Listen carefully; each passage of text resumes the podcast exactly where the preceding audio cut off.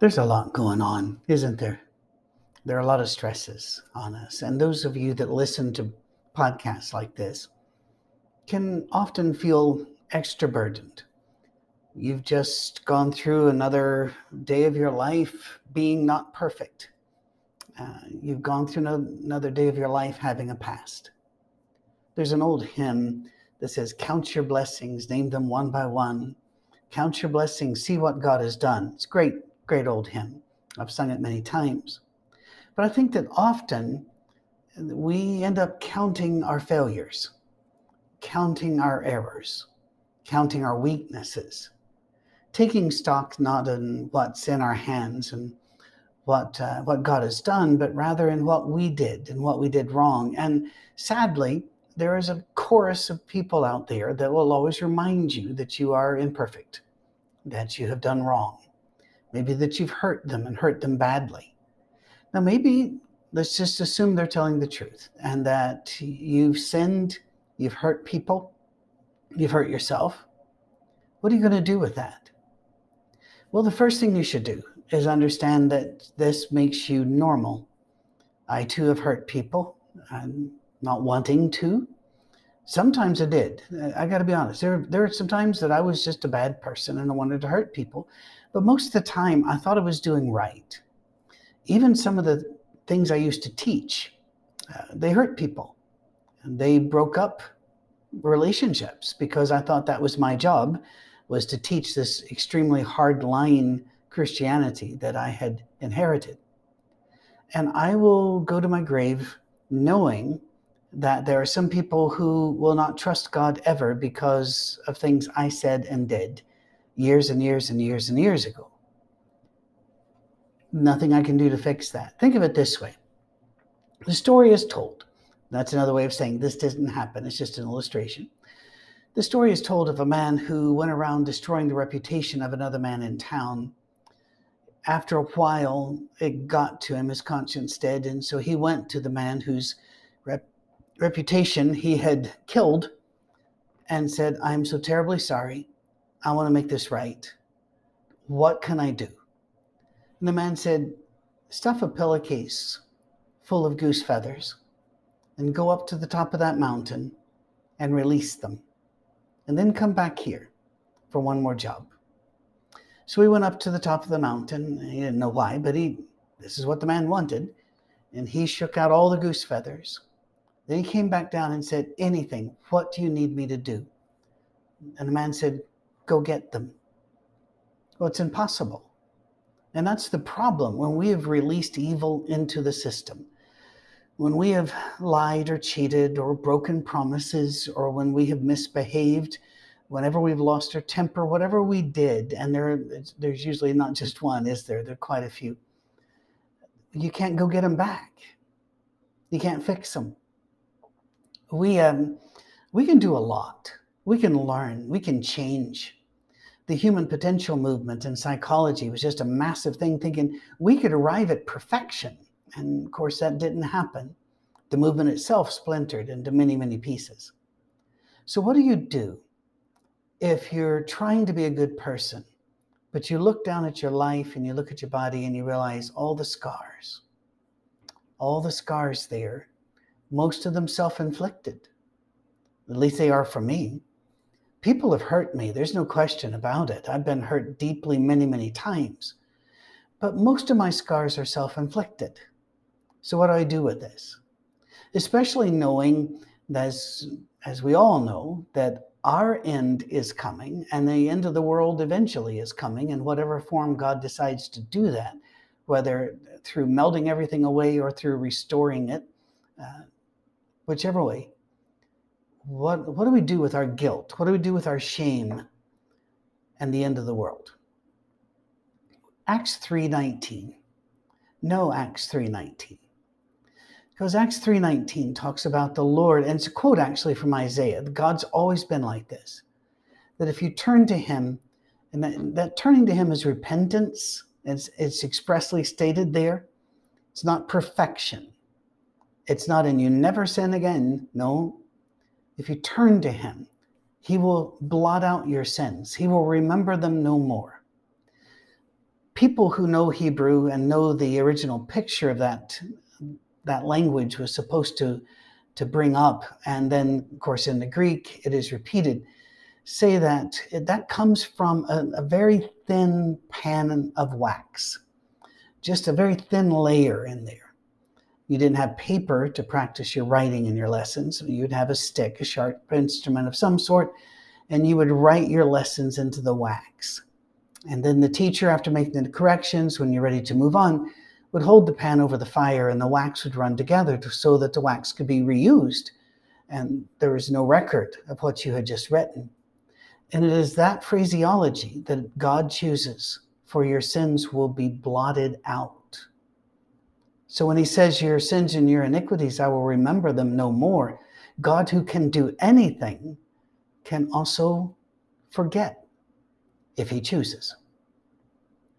Think about that benefit. Now, on earth, there's still going to be consequences. On earth, we'll, we'll still have the scars and we'll still have the regrets. But the debt's been paid and the record has been changed. That's what I want to talk to you about next. there is nothing more complicated or mysterious in Scripture than, well, a lot. But one of the things is the end of the world. We so often want to know, all right, what happens, then what happens, then what happens. And I've seen it laid out as a progression. This happens, this happens, this happens. And sometimes they would put these three things are happening at the same time. The problem is we keep using the word time, and time shall be no more, is what the shout is. And Christ who appears in the clouds, uh, he, the scripture says, every eye shall see him. Well, we live on a sphere, and that means put it all together. Physics is gone. There's not a this, then that. There's not a round. There's not a time.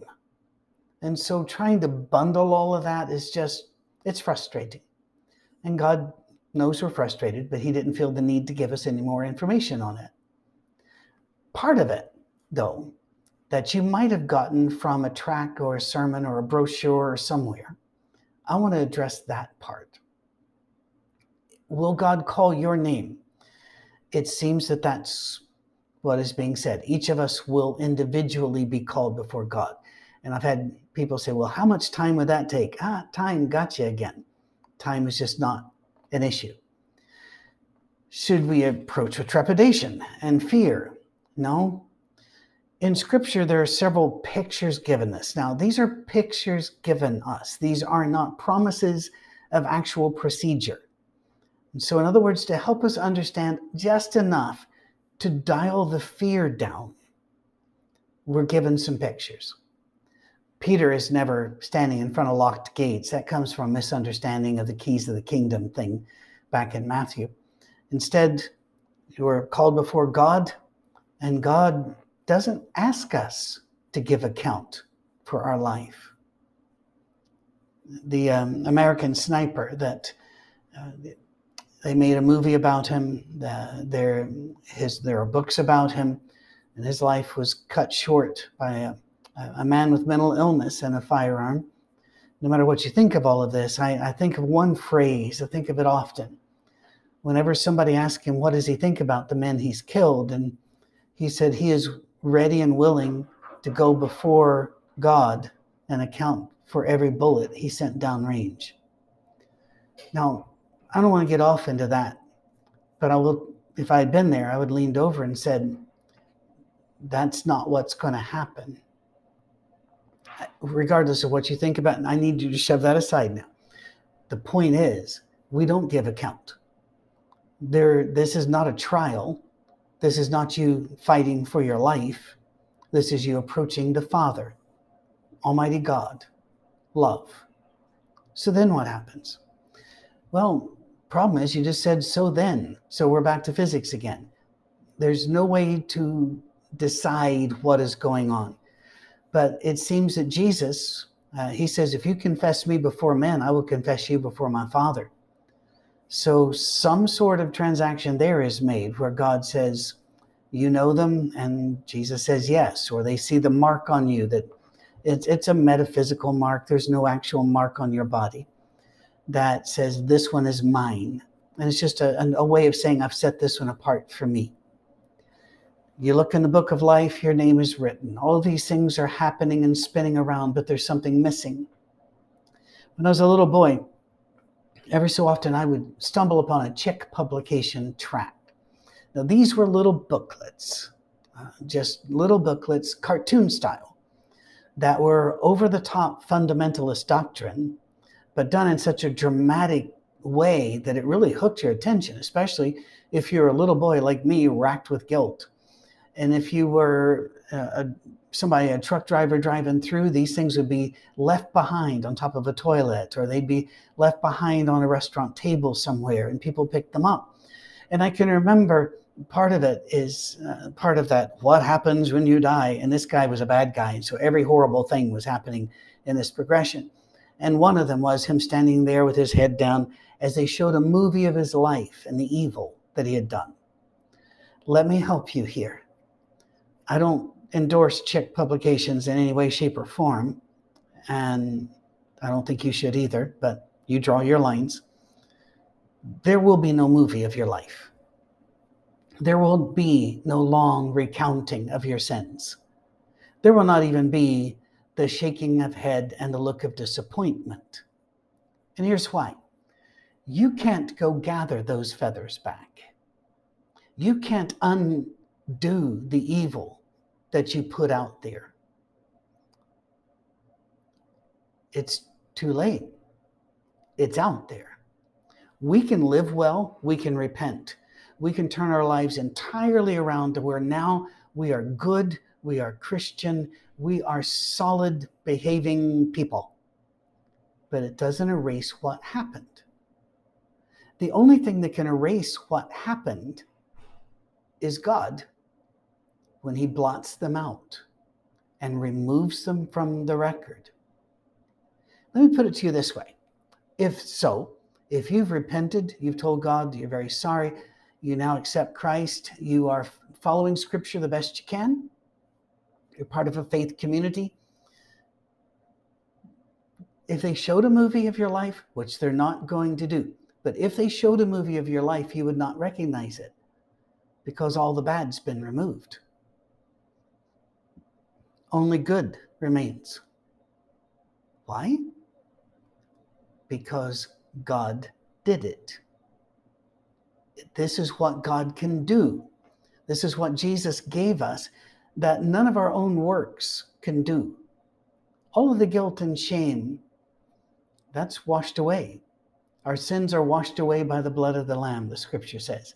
And it's supposed to be an odd, stark visual because blood stains, blood doesn't wash, but his blood removes the stains.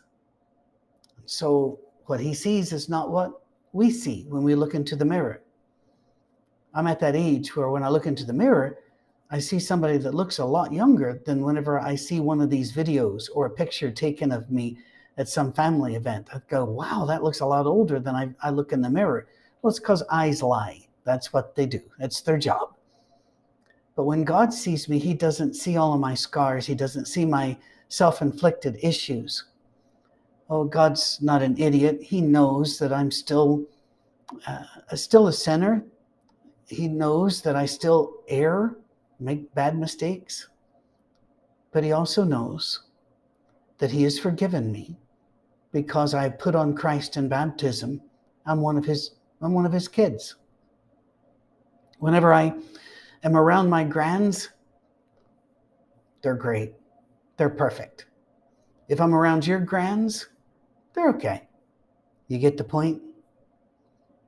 Even if you love all people, your people are special and you view them through that hazy, wonderful, loving, close family lens. God looks at you. The scripture says those who have been baptized into Christ have put on Jesus. I like that. They put him on.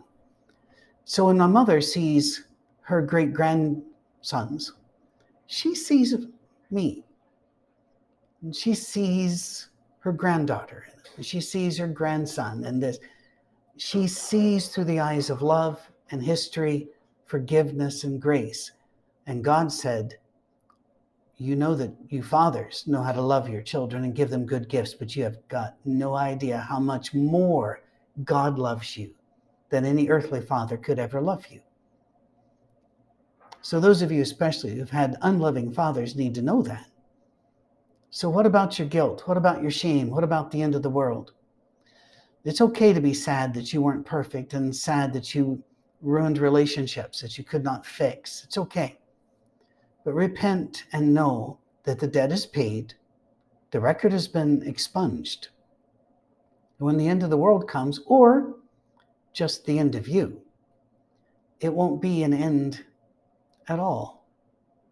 And it won't be a thing of terror and sweat and shame before the throne of God. No, he rewrites history because only he can, and he is love. Have a wonderful week. God bless.